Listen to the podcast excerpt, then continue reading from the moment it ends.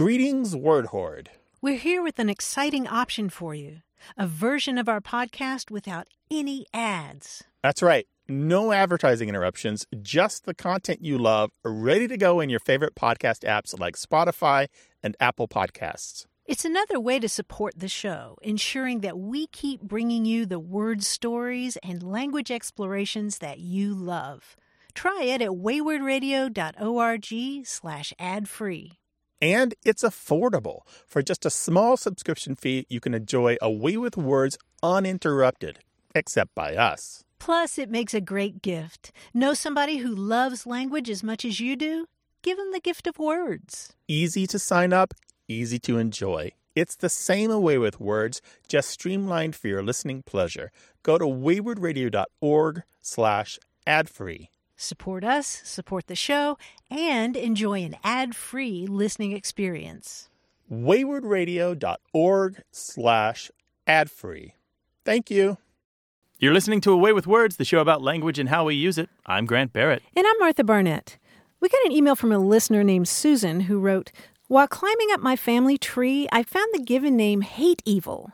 What would one call that kind of name? I'm assuming they were Puritans. And Grant, it turns out that there were indeed Puritans who went by the first name hate evil. It's just like it sounds, a combination of hate and evil.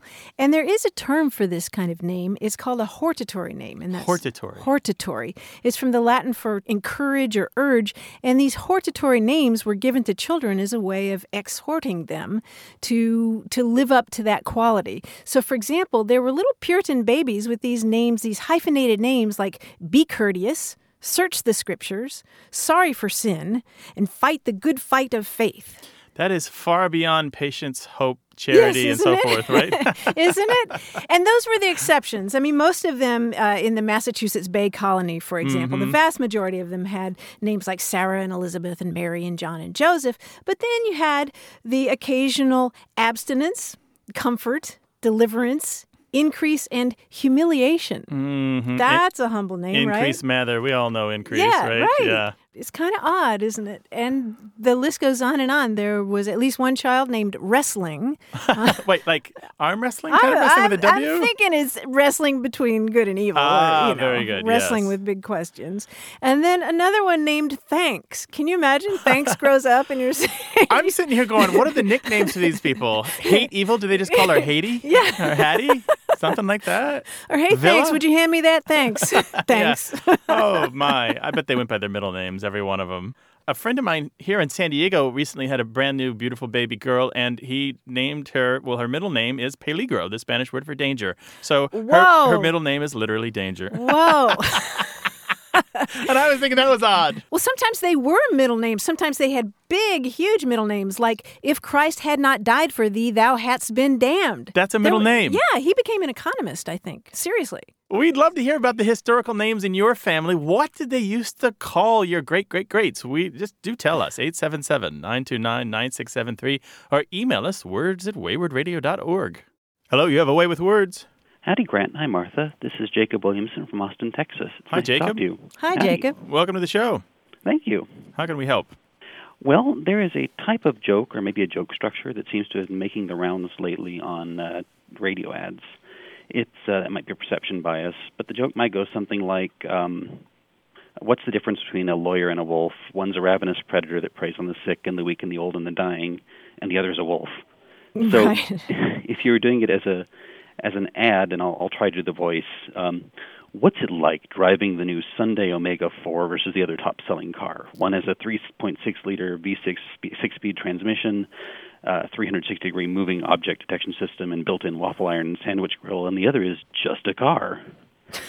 so, what I'm wondering is um, when I what I learned from my English degree is that in rhetoric there's a word for everything, every turn of sentence structure or argument type. So I'm wondering if there's a word for this sort of bait and switch joke. Mm-hmm. Well, the term I was going to use was bait and switch joke, actually. Oh, well, that's, that's easy. I don't know that there's anything more technical than that. I mean, it's sort of grant a, uh, a version of a paraprose dokian. Are you familiar with that one, Jacob? Uh, you mentioned it recently, but I don't quite remember it. Yeah, it comes from Greek words that mean contrary to expectations, and it's uh, you know it's lines like "I wondered why the baseball was getting bigger, and then it hit me," or "Einstein developed a theory about space, and it was about time too," which is, you know we're oh good, we got Grant on that Well, one. hello. Hi, I'm here. Yeah. Um, so I would say it's a version of a paraprosdokin, but bait and switch is the only term I've ever really seen for that. Um, And Oh. at a higher level, like a lot of jokes, what happens is at the very end of the joke, you are forced to reinterpret what you've just heard. So it's called a forced reinterpretation. Mm-hmm. Um, Forced reinterpretation. Mm-hmm. Yeah, and, and so many kinds of humor and comedy fall into that. And when you take joke writing classes, and they exist, or humor classes, if you're a public speaker or a comedian or a script writer, they'll talk to you about this, uh, trying to find that pacing so that you you force that reinterpretation at the right moment when your audience is best Mm-hmm. primed to laugh at what they've just come to understand. Yeah. Right, and the short, short story works like that too. Yeah. Yeah, exactly. It's a variety of paraprosdokian, that's what I would say. But you're right, rhetorical terms exist for just about everything, don't they? Yeah, there's always a wonderful Latinate word for just that turn of phrase. Yeah, yeah. Well, maybe um, some attorney listening knows this and will uh, call us. I just want more attorney jokes.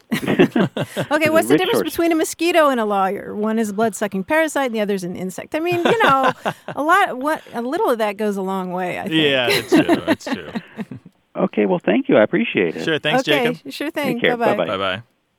Grant, I have one more example of a bait and switch joke. How about this one? You'll appreciate it.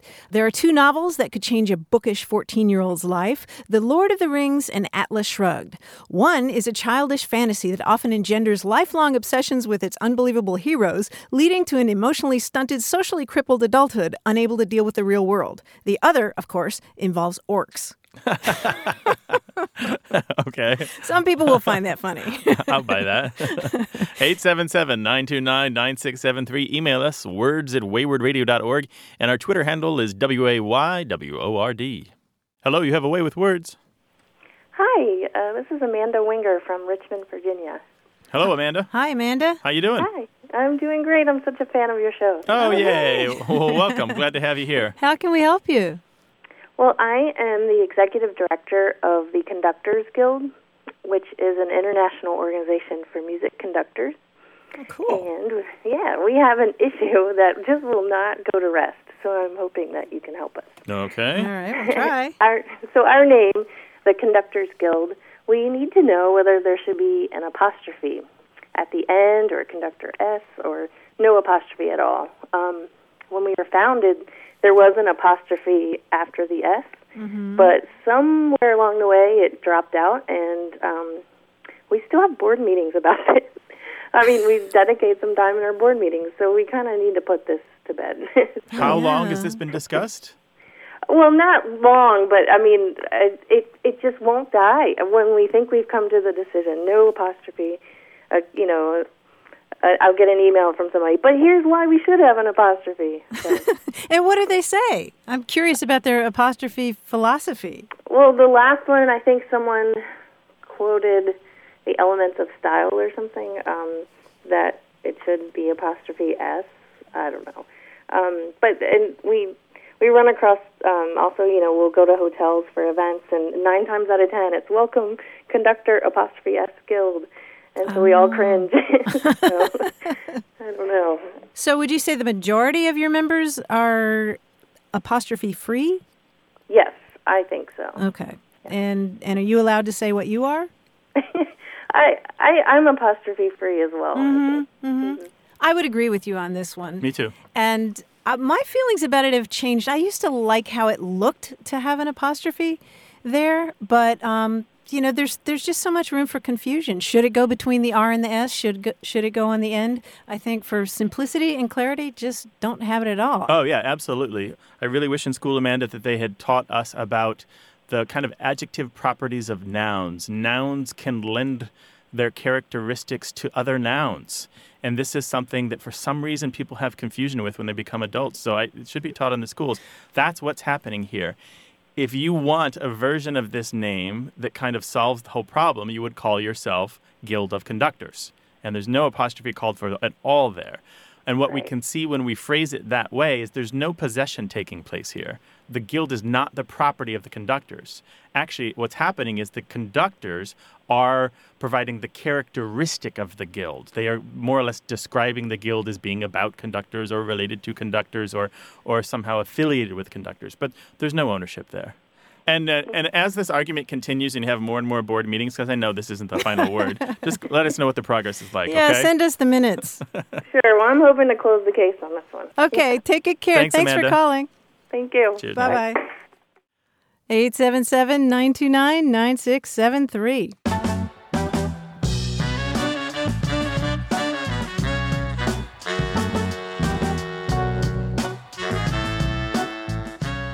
You know when you're really kissed, I mean good and well, Yeah. and your toes kind of do that thing where they curl up. They curl, toe Uh, I saw a curling. yeah. term for that this week. Oh? It's called a foot pop. the foot pop? Yeah. The kiss is so good. Just your foot does that little thing. I thought a foot pop was cold toes in the middle of the night. oh, that's popsicle toes. Sorry. Popsicle toes.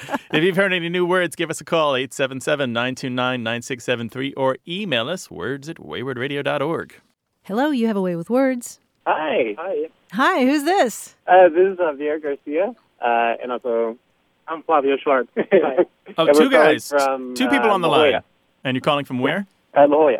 All right, here we go. Well, what's on your mind, gentlemen? We've been talking about uh, the way that I speak. So Flavio is from uh, Italy, and uh, you know I'm from I'm from Texas, and he's noticed that I tend to use the word "use" often. A lot. yeah, Oh. and he actually he came with a list of various things that I've said, and I was wondering like if uh, you know this is a dialect thing or if you know this is just uh, me using lazy English. Are you Something saying like that. use? Use or like use guys or use like use something?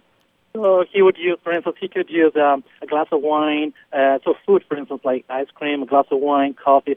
But also he could use a shower, he could use a ride, he could use a nap, he could use basically everything. Oh, and so okay. I was wondering whether this is just like being lazy and use the word use for everything, and um, yeah, or this is like proper English. Since I'm somehow learning English, yeah, I wanted to know this. Flavio, uh, I, he's Javi uses it exactly like many other English speakers do. The word "use" has a lot of meanings, but one of them is to to put into service or to employ. So. Technically, he's correct. I could use a glass of wine means he could put a glass of wine into service to, to relax himself, right? I could use a nap. He's going to employ a nap to to um, restore his energy. It seems kind of informal though, doesn't it? Oh, I could really use a. But there's no, nap no right way now. for us to know whether or not you are overusing it, Javi. I mean, is this something that comes out every other line? Yeah, or are you saying I could utilize a glass of wine? That would be that would be wrong unless you unless you use the glass of wine to uh, clean something. If you're appropriating it for I- another use. Yeah. Maybe I do uh, utilize use a little too much. you know, try to diversify my lexicon a little bit. Uh, So it might not be lazy, but it might just be a faddish word for you personally, right? A faddish, Yeah, or a faddish kind of habit. syntax. Yeah, I have it. Hmm, I have it. Yeah. You might be the happiest callers we've ever had, though. well, gentlemen, thank you so much for your call. If you if you got any other disputes, uh, give us a ring sometime. We'll sort it out. All right. okay, that sounds good. Yeah. Okay. Take care. bye bye. All right. All bye. right. Uh, La Jolla sounds like a fun place. Yeah, let's go. I could use a trip to La Jolla. Well, we, we like settling all sorts of disputes. 877 929 9673. Email words at waywardradio.org.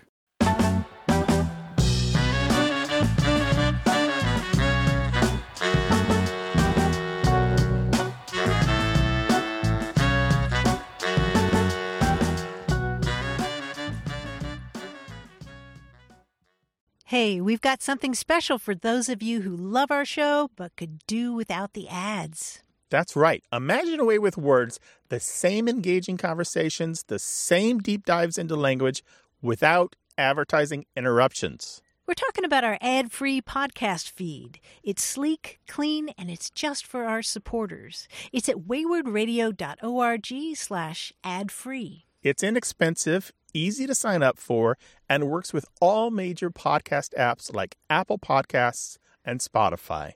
It's an affordable way to support the show and get a seamless listening experience. And if you're feeling generous, why not give a subscription to another Away with Words fan? That's waywardradio.org slash adfree. Sign up today. Your support means the world. waywardradio.org slash adfree. Thank you. You're listening to Away with Words, the show about words and language and how we use them. I'm Grant Barrett. And I'm Martha Barnett. And joining us now is our quiz guy, Greg Pliska. Hello, Greg. Hello, Martha. Hello, Grant. Hi, buddy. What's up? What do you have for us? I have another puzzle today, and it consists entirely of spoonerisms.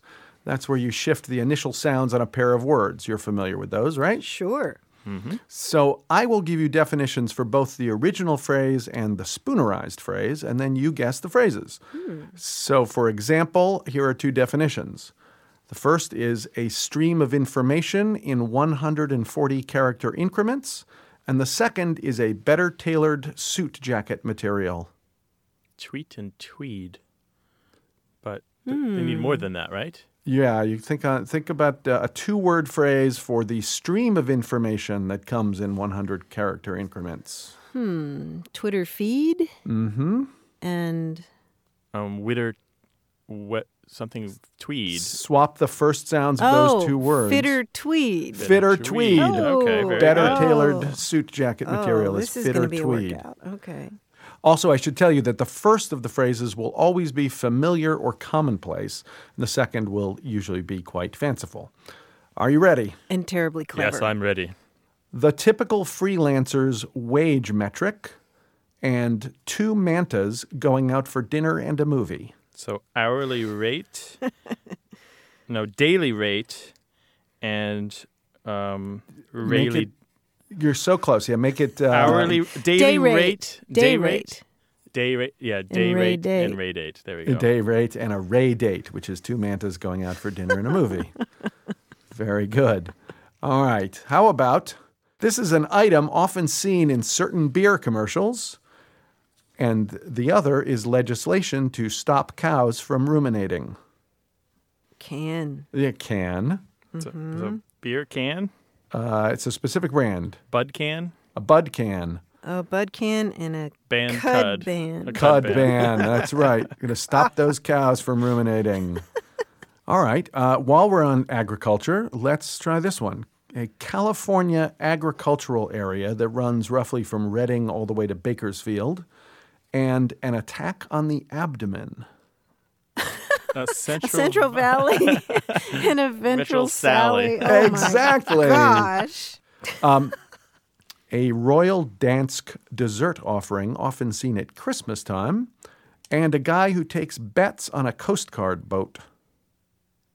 So something cutter and butter and Yep. Yep. the Um, dessert is a butter. butter. Starts with the K. sound. cookie, Yes, Crisp butter butter, Butter cookie. cutter, and cutter bookie. bookie. Oh Cutter Bookie, the guy who takes my bets on a gosh. Coast Guard boat. All right, here's one from pop music. A street in a Beatles song and the discomfort caused by comedian Bruce. So Abbey Road, Mm. no, A different street in a Mm. different Beatles song. Penny Lane and Lenny Payne. Exactly, the discomfort caused by Lenny Nice. Bruce. Uh, back to the world of delicious things to eat, hamburger meat, and a sad book, perhaps.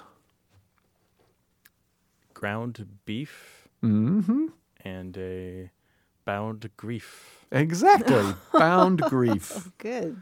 Here's your last one, a little California one. This is a 2011 film and 2003 book about the Oakland A's innovative general manager Billy Bean, and it's a place where rabbits go to shop. So it's Moneyball Mm, Ball and, and Bunny Bunny Mall. Exactly. I would like to go to a bunny mall. I definitely want to go to a bunny mall. Is it a place where rabbits shop or where you go to buy rabbits? I So just that- hope they don't mind being petted. Oh You hope it's my a crowded goodness. bunny mall. You can squeeze right in there with all those furry little beasts. They're popping up all over the place. Where are my ears? They're multiplying. Thanks, Greg, for the quiz. Super It's a fun. pleasure. Greg, that was amazing. See you at the bunny mall. Take care, buddy. Bye. Bye-bye. If you want to talk about language, this is the place. Call us 877 929 9673. Send an email to words at waywardradio.org, and you can find us on Facebook and Twitter. Hello, you have a way with words. Hi, Hi, who's this? this is Murray. Hi, Murray. Where are you calling from? I'm calling from um, uh, Ontario, Canada, near Ottawa. Ah, okay, welcome very to the show. good. What Nice can to we talk do to for Murray. you? Well, I've got a, a question uh, about a phrase that's commonly used in uh, police circles here in in Ontario when where uh, one of us wants the other to contact uh, by cell phone. Um, the common phrase is "contact me on my shoe phone" or "contact me on my shoe." And my question is, uh, I, I suspect this may come from Maxwell Smart. And have you ever heard of this phrase before? Well, only from the television show Maxwell Smart. For me, anyway, that's the kind of goofy spy show, right? He's like the Right. the hapless Yeah. spy who, despite his mistakes, constantly catches the bad guy. Right, and most of the uh, folks that use the phrase now, I'm older than than uh, a lot of them. Most of the guys have never, I, uh, and officers uh, have never seen this uh, uh, sitcom. It's an old '60s sitcom, isn't it? Yeah, yeah. Well, there was a- 1965. But wasn't there a Steve Carell movie based on it? oh, yeah. So maybe But they've seen that. Is that a common phrase? I, it's come up. I think I saw it in a Tom Clancy novel years ago, and it was um, in military circles. And I think they meant it was a phone that you kept on your person, kind of surreptitiously. Like Hmm. um, you might have a cell phone in your literally in your boot, or you might have it tucked in a pocket, and so that you could make like these calls to high command without kind of going through channels. You can kind of Well, just yeah, skip the that one makes procedures. sense too. This one is not nearly as the phrase we use is simply to call me on the cell phone. There's not nothing uh, nothing Okay. more uh, elaborate than that. Yeah, it, but it makes perfect. If someone Yeah. said to me, "Oh yeah, I'm going to call them on my shoe phone," it'd take me a second. I might giggle, but then I think I would get it. oh, sure. But you guys say, call me on my shoe?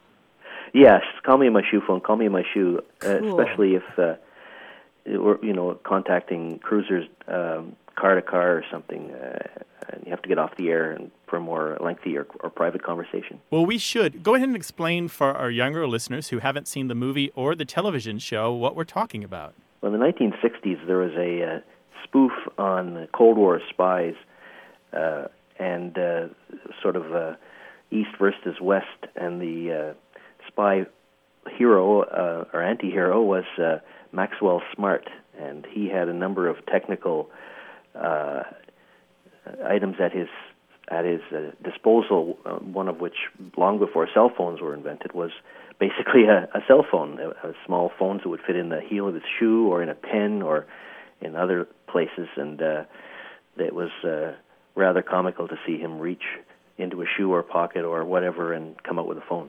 Well, he, he Right. well, the- what I was remembering, he had a heel that came off the shoe, and Yeah. there was a rotary dial underneath, and he would hold the, the sole of the shoe up to his face like a handset. Yes, and I recall another uh, one of the one of the shows where um, he was on the shoe phone and he got a call on his pen phone and he had to put the shoe phone on hold. And he told the fellow, "I have to put you on hold because I have to take my pen." perfect, perfect. So that's great. So, so the police force up there in Ottawa use this Well, in uh, O- Ontario, at least in uh, Ontario.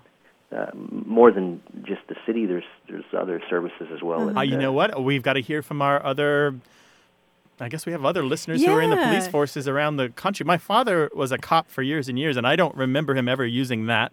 But it doesn't mean that it doesn't exist now. They may not have had cell phones back in the day. Well, they didn't.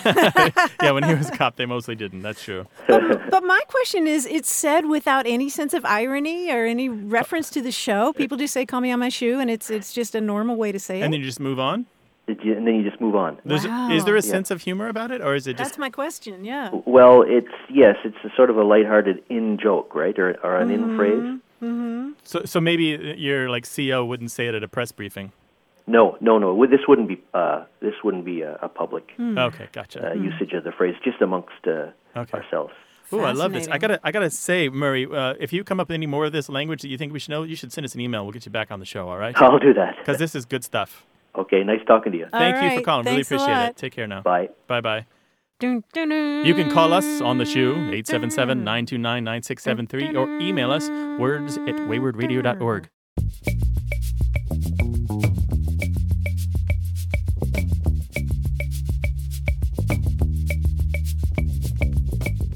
Here's a little language discovery for you. Okay. Well, this is old news, but it's new to me. Okay. You ever heard the term knucklebuster?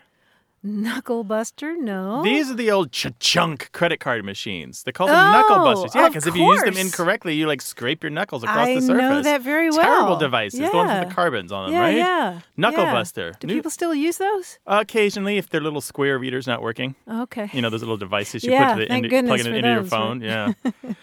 if you've got a question about language, 877-929-9673. Email us words at waywardradio.org. Hello, you have a way with words. Hi, this is Patty from Plano. Great to have you on the show, Patty. What's on your mind? Well, I was talking to my brother, and we had kind of a a, a moment of where did this come from? And we recalled when we were small kids, there was this little rhyme that my grandmother used to shout up the attic steps to us when we stayed at her house, and she wanted us all to hush and go to sleep. And we wondered where this rhyme came from. Here's the rhyme. It was uh, something like "Order in the court, the monkey wants to speak." The first one to speak was a monkey for a week. Order in the court. The monkey wants to speak. The first one to speak was a monkey for a week. Is yeah, is a monkey for a week, So- right? So, you're at grandma's house up in the attic doing shenanigans instead of going to sleep, and she shouts this up the stairs at you. Pretty much, yeah. and then there would be, you know, an awful lot of giggling and holding your voice and not saying anything, and then of course the major accusations of who was the monkey. Right, right. 'cause nobody wanted to be the monkey. yeah, but somebody inevitably was. Always. well, I'd never heard that one, but yeah, oh, I remember. My, my father tended to shout things that were much more, how shall I say, it, blue up the up the stairs oh, at us. really? Well, not. And you did know, they work? Uh, never. yeah, right. I mean, that's the thing, right? It- She gives you an ultimatum like that, or he Yeah, does. yeah, yeah. and It, how long did it work, Patty? Oh, you know, in in kid time, probably thirty seconds. Yeah, right. Which felt like forever. yeah, pretty much. so, order in the court. The monkey wants to speak. The first one to speak was a monkey for a week. Uh, this is a great piece of children's folklore, and it's got a good history. We know that it dates to at least the 1950s in the U.S., in England, in Scotland, and it shows up again and again in some respected literature. You can find it in a 1953 book written by Saul Bellow. Um, and also, it shows up in a really interesting recording made of a man known as Babe Kaplan, or Israel Kaplan was his first name, real given name, but they called him Babe. And it was published in 1961, and it's called When I Was a Boy in Brooklyn.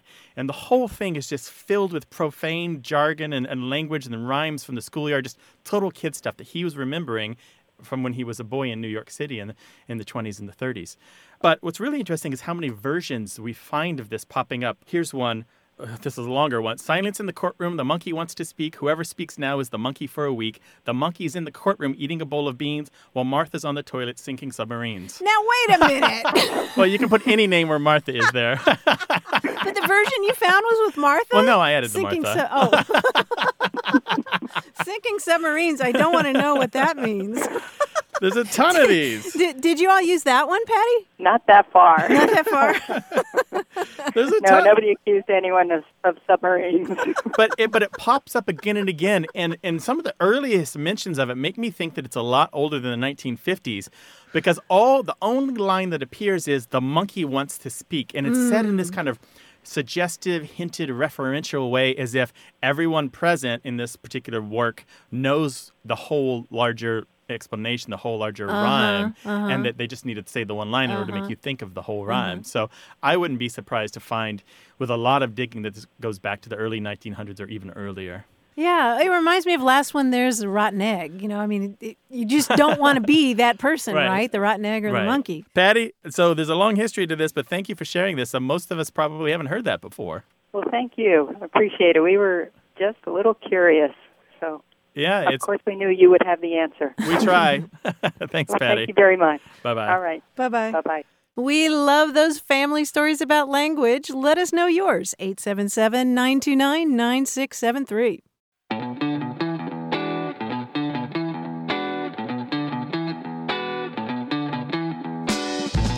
I learned something interesting the other day about poet Marianne Moore. Did you know that she was once asked by people at the Ford company to help name a new car? Did she? Well, she tried. She tried to come up with um, some names for this new car that was coming out uh, in 1955, and uh, she thought about it for a while. And here are the inspirational names for the new Ford car. They included Resilient Bullet, Ford Silver Sword, Varsity Stroke, Pastelogram, and my favorite, Utopian Turtle Top. Um, okay. what did they end up using? Edsel. Oh, I had no idea, but apparently this is in uh, in. it helps to have good source material. Yes. Maybe she just wasn't inspired by the machine. I, I think Utopian Turtle Top. I would buy one of those in a second. No, Oh, you wouldn't. I might rent one. There's no marketing department alive that will let that name stand. I've heard worse. What about Probe? Oh, wow. okay. Who wants to be rear-ended by one of those? 877-929-9673. Hello, you have a way with words. Hello, Grant. Uh, hello, Martha. This is uh, Pete. I'm calling from Bloomington, Indiana. Hi, Pete. Welcome. Uh, I work at a food co-op as a college town, and so the the food co-op's a pretty big deal here. Mm-hmm. We have our our share, or maybe more than our share, of uh, skinny jeans and hipsters, and we also have the uh, stocks and locks group, the uh, Birkenstocks and dreadlocks. and uh, I like so that. we were we were just uh, chatting one day about the uh, increase in the number of vegans that uh, we serve uh, at our food co-op and Mhm. elsewhere around town. And it occurred to me that um, I've worked here for 30 years, and uh, I don't remember uh, vegan being a um, a word around much when I when I started here, and so that uh, just got me to wondering if uh, I feel like uh, vegetarian is a word that's existed for a long time, but I don't know if that's true about the word vegan. Um, and then I also am curious why it isn't vegan or vegan with a soft G because that's what's in vegetarian. hmm You're right. Yeah, vegetarian has been around a lot longer than vegan, and we know exactly where vegan comes from. It goes back to 1944. There were- really? yeah, there was a guy named Donald Watson who was the founder of the UK Vegan Society. And uh, he wrote a newsletter back in the day called the Vegan News. And he suggested that that word be created by using the beginning of the word vegetarian and the Uh-huh. end of the word vegetarian. And he was interviewed about that term later on because there are different pronunciations of it. And he insisted that the correct pronunciation was vegan. Oh, really? Not And he was- vegan or vegan or vegan, although you hear people saying those from time to time. Mhm. And Yes, I think yes. a, a couple of those end up in, in dictionaries. I've Or at heard least one of vegan. I've heard vegan used uh, now and then. Yeah, Um, I've heard it used a lot, actually. Are you a vegan yourself? No, I'm not. I see. Okay. All right. Um, I'm I'm certainly into into natural foods. and Uh-huh. That's our focus here. But uh, um, on, under the heading of natural foods, we try to we try to specialize in anything anybody wants from us. So there it is. Very good. Well, thanks so much for calling. Well, thank you. I love the show, and I um, appreciate your uh, assistance on this subject. Sure thing. Thanks, Pete. Good day. Bye Bye-bye. bye. If you've got a question about the history of a word, we can try to help. If you've got a question about how to say it, we can help with that too. 877 929 9673. Email words at waywardradio.org and find us on Facebook and Twitter.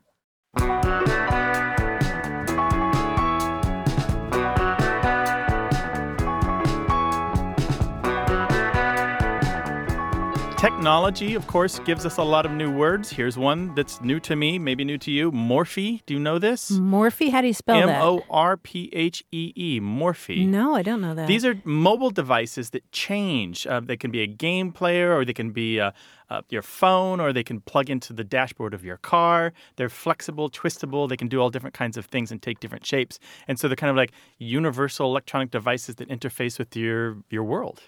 Very interesting. Yeah, Morphes. They, you can hear that in the name. They morph. They yeah, change. So it's a noun. yeah. Morphe. 877 929 9673. More of your questions and stories about language. Stay with us.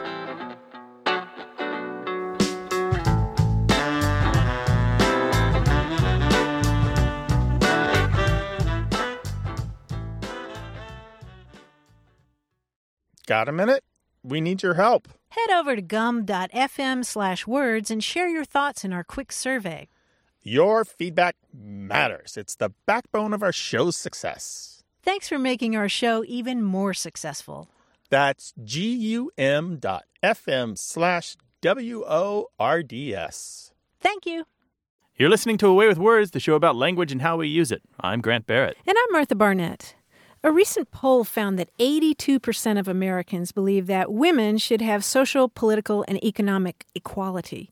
But only 20% of those same respondents said that they'd actually call themselves a feminist. So, what's going on here? It turns out that some feminists, in fact, are now wondering if it's time to ditch the label feminist. And that really surprised me, but there's an arresting essay on this topic online by Abigail Rhine. And she's a professor at George Fox University in Oregon, and she has two advanced degrees in feminist studies, but even she is increasingly ambivalent about the word. She says that if you call yourself a feminist, a lot of people get immediately defensive, and then you spend half the conversation trying to put them at ease and saying, Some of my best friends are Right. men, you know, I'm married to one, whatever. And so much so that this term feminist actually gets in the way of the information that she's trying to impart. And so she talks about how feminism has a branding problem, and she asks the question, Why are we hell bent on salvaging the label? We talk on the show all the time about language changing and words evolving, and this feels like an instance where a word might be evolving right under our feet. And indeed, if you're talking to other feminists, there's no problem with saying it. But Mhm. Mm-hmm. it seems to me that increasingly feminists, s- many feminists, are having to do some kind of code switching. You know, It's just a being loaded careful term, about then, it. you're saying now, right? People Yeah. assume that you're an evil man hater if you say feminist. Well, I think that's an interesting question. What are people assuming? right. If yeah, because what, what, what, why do they immediately have to go on the defensive? Exactly. Yeah. I mean, when I was coming of age, I thought that, that that was a great word for describing problems that were coming to light that people were beginning to talk about. Um, so is it a little more neutral then? yeah, and I think I think that uh, you know people have co-opted the term. Mhm. Commentators have used it to to to box it in and and make it mean one small thing. So does the author of the piece suggest alternatives? Um, she just suggests not even using the term. Oh, I see. And and it's interesting. There's another term that's starting to float around, um, at least in the academic world. It's kyriarchy, K Y R I archy, and it comes from a Greek word that means lord. Uh, or master, like Kyrie eleison, you know, Mhm. Lord have mercy. And some people are beginning to use the word kyriarchy as opposed to patriarchy. They're saying that the analysis of patriarchy is too narrow, that there are all kinds of oppression, and that kyriarchy reflects the fact that uh, that there are more things to be fought against than just gender discrimination. You know, there there's Mhm. racial discrimination and uh, other kinds. And they're all interwoven. Yeah, yeah, and and for example, part of it has to do with the fact that feminism got so identified with white women Mm-hmm. as opposed to women of color Right. as well. And so kyriarchy is a term that people are starting to use, just starting to use. It was coined by an academic, so we'll see where it goes. Mhm. But to reflect the fact that there are all different kinds of oppression, and if you're a, a white heterosexual woman, then you're in a position of privilege as opposed to certain other people. Right. You know, Wow, wow, that's a that's quite an Heavy unpacking duty there. yeah, stuff, heavy duty right? stuff. We're going to link to that article. There are a number of conversations already underway on our Facebook page and our Facebook group about this article. Yeah. and we'd love to hear what you have to say about it as well. Yeah, that I'm article torn. again. It's what's the author's name?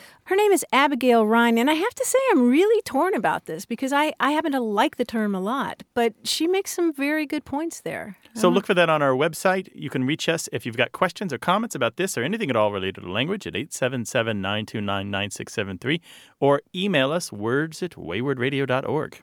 Hello, you have a way with words. Hi, this is Eric from Eau Claire, Wisconsin. Hi, Eric. Welcome. How you doing? Good. How, are you can we guys? help you? We're doing well. How can we help you? I've uh, got a question for you. When I was a kid, I enjoyed a um, delicious frozen treat that I called uh, sherbet, Mm-hmm. and I went to my my neighbor's house, who's like my grandpa, and he corrected me and said, "No, no, it's sherbet with no second R at the end." Mm-hmm. Mm-hmm. And he showed me the label, and he was right.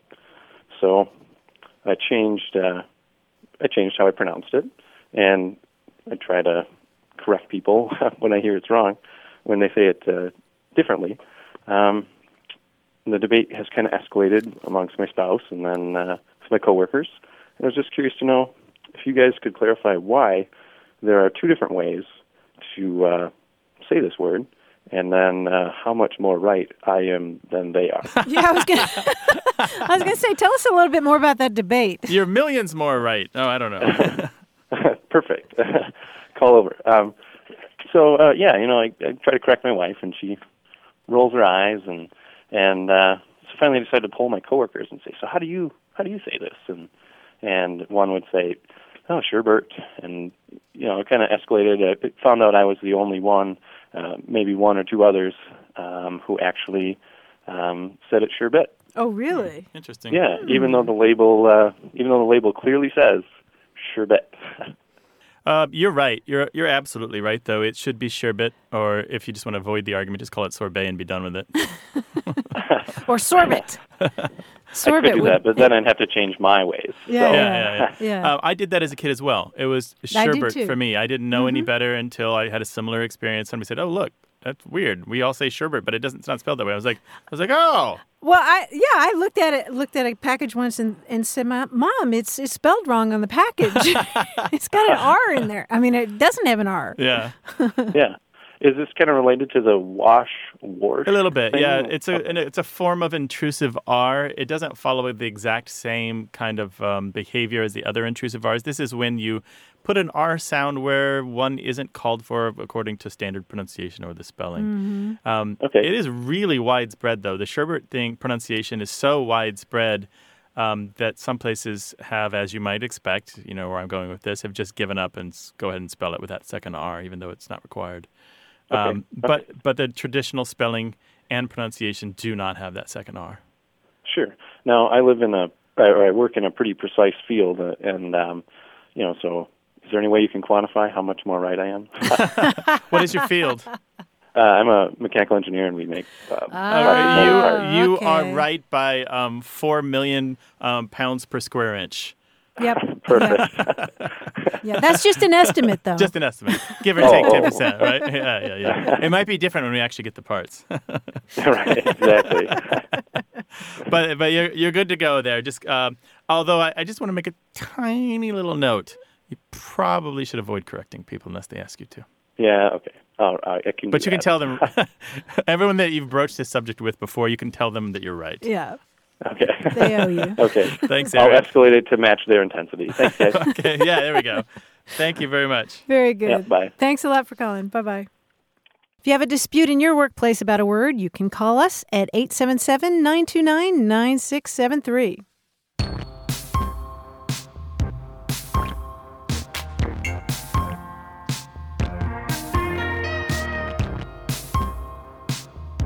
When the great lexicographer Noah Webster decided to establish some new changes to English spelling in the Americas, Mm-hmm.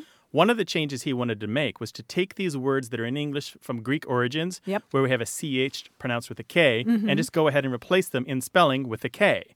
So a word like chorus would have been spelled K O R U S. Oh, really? Or the Wow. word character might have been spelled K A R A C T E R. Of course, this is one of those places where his spelling reform didn't work at all. Uh-huh. But it's interesting to go back through his notes and see that he had a very vast plan for changing the American English. So if all of his changes had succeeded, our English would probably look as different from British English as, say, Haitian Creole does from French.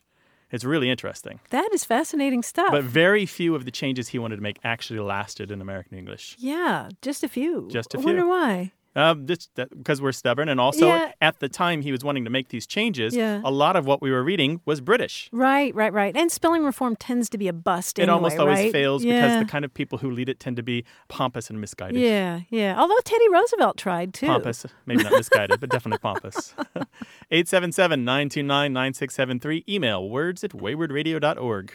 Hello, you have a way with words. Hello, Martha. Grant. Uh, this is Rolf Gidlow from Stratton, Vermont. Hi, Hi, Ralph. What's up? Hi. Yeah, I was calling um, because recently I've heard the word reticent used when I really think it should be reluctant. And it happened often enough that I got to wondering if they've actually become, if those two words have actually become synonymous. Mm-hmm.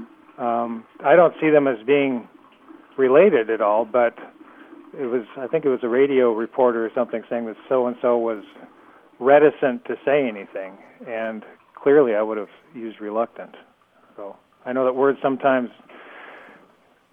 their their meaning shift, and I was wondering if this might be one of those cases. Mm-hmm. There has been a little bit of shift, but tell us uh, in your own words what you think the difference is between reluctant and reticent. Well, I see reticent more as a characteristic, um, someone who's maybe a little averse to speaking, um, who just doesn't say much, or maybe a little taciturn. Uh, Mhm. whereas reluctant is just not wanting to say something because either you don't want to hurt somebody's feelings, or else you don't want to like if there's something going on that you you don't want to conjecture, uh, you don't want to offer information that may not be correct. So I see I see reticent as a characteristic and re- reluctant as something that more you know, an unwillingness to being cautious about speaking. Um, that could be used. The pragmatics of both of these word, words aren't completely clear.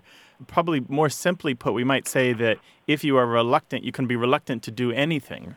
So you can be Mhm. reluctant to go jogging or reluctant to um, go to dinner with your in laws or what have you. But if you're Right. reticent, it really only applies to one thing you are reluctant to speak. Mhm. And whatever your motivations are for being reluctant, w- we don't really know because that's not contained within the meaning of the word. But you're Mm-hmm. Mhm. reluctant to speak, and therefore you're reticent. But so, so the problem that you're hearing, I'm pretty sure, because we've all seen it, and this is it's very common.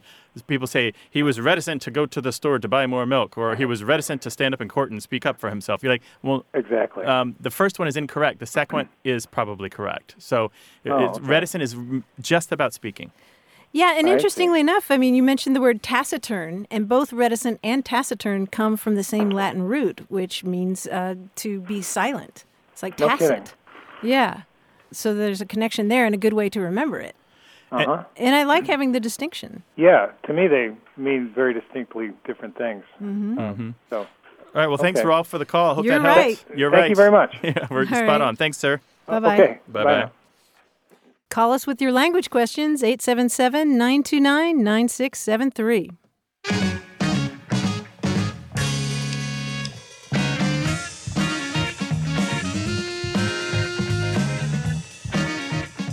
Here's a writing term I didn't know: a plot bunny. Plot bunny. Do you know what a plot bunny is? Oh. All right, no. so you're writing something, Yeah. let's say a piece of fiction, Yeah. and you get this wild idea when you're driving around doing errands or you're doing your daily business and you're not at the table writing, Yeah, right? yeah. And you just can't stop thinking about your plot bunny, and you have to write the plot bunny. The plot bunny is the thing that you just can't stop thinking about. and You must put on paper. Plot bunny. We'd love to hear words that you've just discovered. 877 929 9673. Email us words at waywardradio.org. Hello, you have a way with words. Hi, this is Lori from North Carolina. Hi, Lori. Where in North Carolina are you? Well, I'm standing in Jacksonville, North Carolina, but I live in Swansboro. Okay. I have lived here in North Carolina for about seven years now. And there are a group of people who live in Carteret County. They're, oh, what, what, what we call down east, over towards Harker's Island and out that way. Mm-hmm. And my husband worked with many people like this, and they would use a word that was called pure tea mommicked.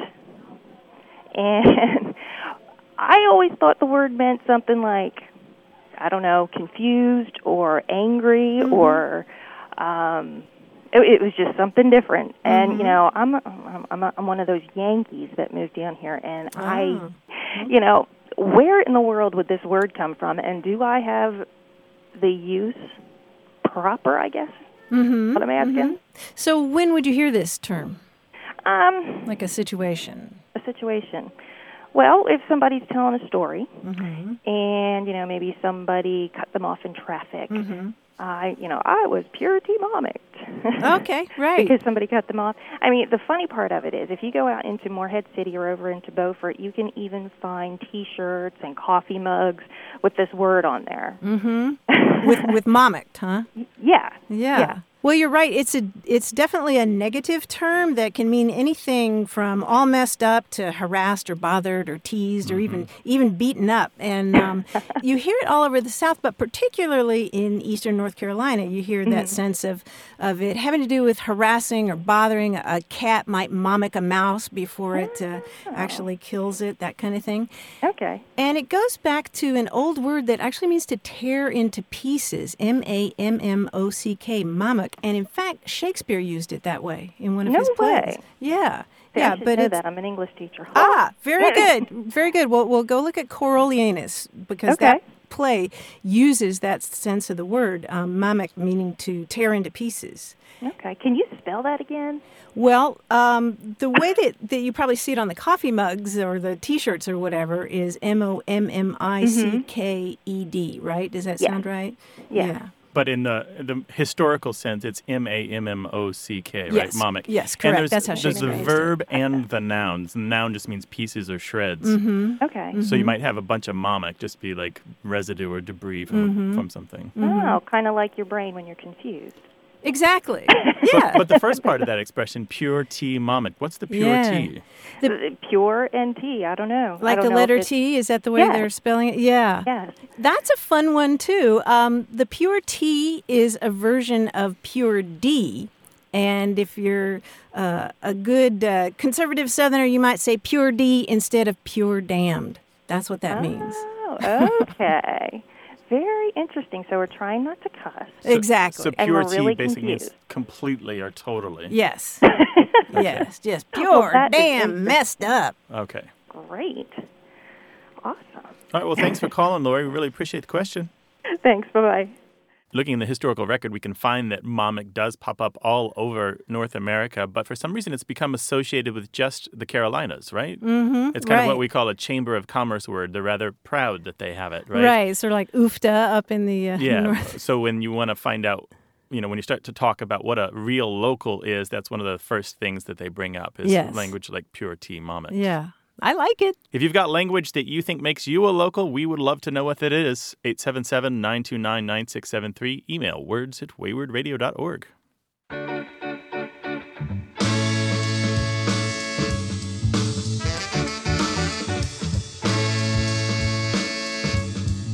We had a lot of late cold weather this year, which spawned a term that I'd never seen before. Okay. People were talking about it being February 90th. Because it's like uh, February lasted for two more right, months. right. I like that. February Boy. 90th. That's yeah. a very cold spring. Yeah, uh, you could extend that in the summer, right? right. July right. 90th. July global 90th. warmth. Global warmth. Nice.